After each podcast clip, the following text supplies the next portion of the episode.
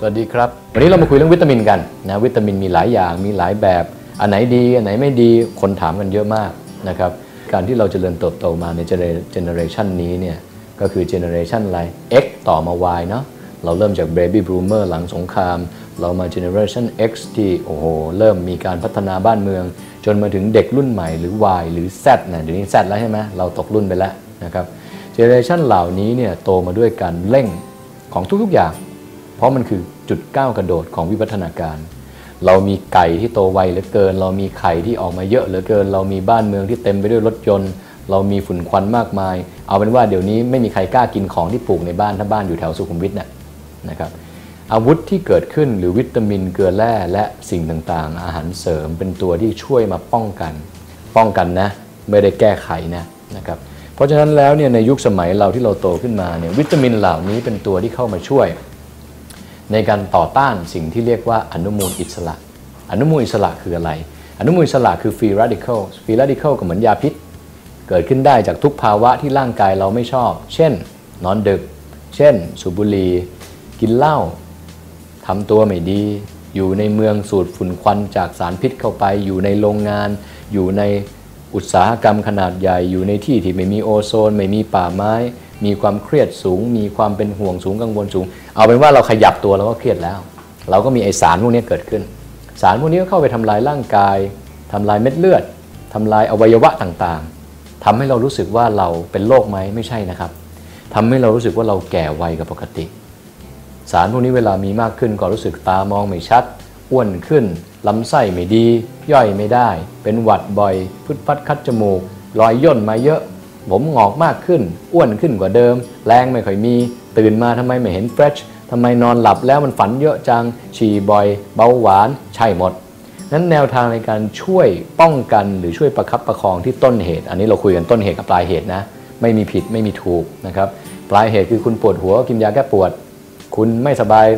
เจ็บคอก็กินยาฆ่าเชื้อ หมอไม่ว่า อันนี้แนะนำและหมอก็ให้คนไข้อยู่ประจำแต่กลุ่มที่มันเป็นต้นเหตุเราไม่ค่อยหากัน เช่น คนไข้หนึ่งคนมาหาหมอด้วยคอเลสเตอรอลสูงปี๊ดนะครับได้ยาลดคอเลสเตอรอลไป ดูเผินๆเหมือนถูกแล้ว ผิดนะ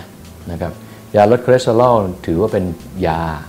ยาเนี่ยข้อดีคือถ้าเรากินสั้นๆ กินแป๊บๆ กินให้หายแล้วเลิกไม่เป็นไร ยากลุ่มที่เราต้องกินถาวร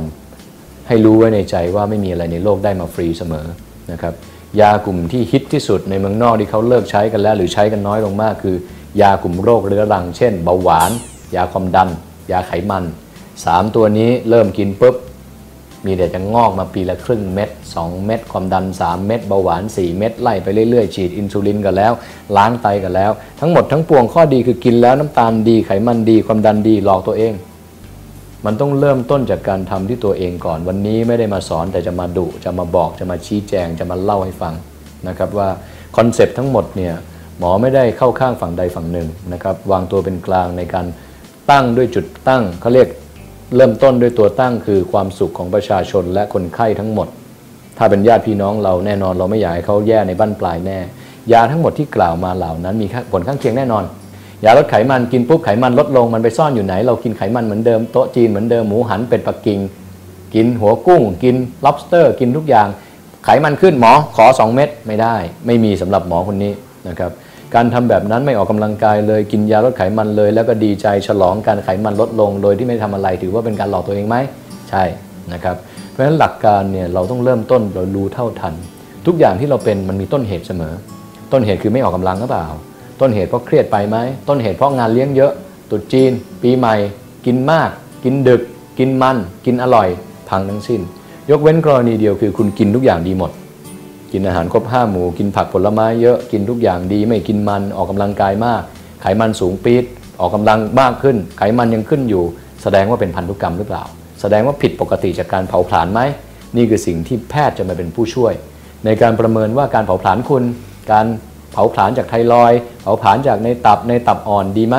ถ้าเราดูแล้วไม่ดีเราก็มาปรับเพิ่มปรับเติมเข้าไปนะครับเพราะฉะนั้นแล้วเนี่ยส่วนตรงนี้ก็คือว่าหมออยากให้เริ่มต้นโดยการปรับที่ตัวเองก่อนวันนี้อยากจะฝากเรื่องนี้นะครับหัวข้อรวมเรืมวิตามินเนี่ยจะมีการต่อในตอนที่2นะครับแต่วันนี้เนี่ยเราสรุปเกินกันไว้ก่อนนะครับอย่าลืมติดตามอาทิตย์หน้านะว่าเอ๊แนวทางในการตรงนี้เนี่ยในเมื่อเราแก่แล้วหรือเราแย่ลงแล้วเรากินยาก็ไม่ดี ในบ้านปลายแน่นอนกินยาไขมันเยอะกระตับอักเสบกินยาความดันเยอะกว่าไตไม่ดี กินไปหลาย ๆ ตัวเข้ามาก ๆ ก็แย่ลง แต่แน่นอนนะครับยายังมีส่วนช่วยกับคนที่ไม่ทำอะไรเลย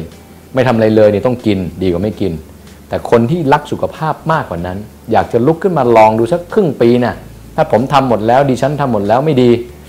ขอยาแล้วกันมีแต่เท่าทุนกับกำไรนะนะครับตอนต่อไปจะเป็นการบอกเทคนิคในการดูในการช่วยตัวเอง ก่อนที่จะมาเจอแพทย์ หรือก่อนจะสายเกินไป นะครับงั้นแล้วสรุปประเด็นวันนี้คือการบอกว่า โลกของยากับโลกของวิตามินเนี่ยต่างกันยังไงนะครับต่อไปเราจะคุยกันในเรื่องของวิตามินเนี่ยดียังไงกับสุขภาพทำไมถึงฮิตฮอตกันจังทั่วโลกแน่นอนละไม่ใช่ของที่ไม่มีมูลแน่ ไม่งั้นไม่อยู่ยาวนานมาเป็นหลัก 10 ปีขนาดนี้นะครับงั้นฝากไว้ตรงนี้สำหรับอาทิตย์นี้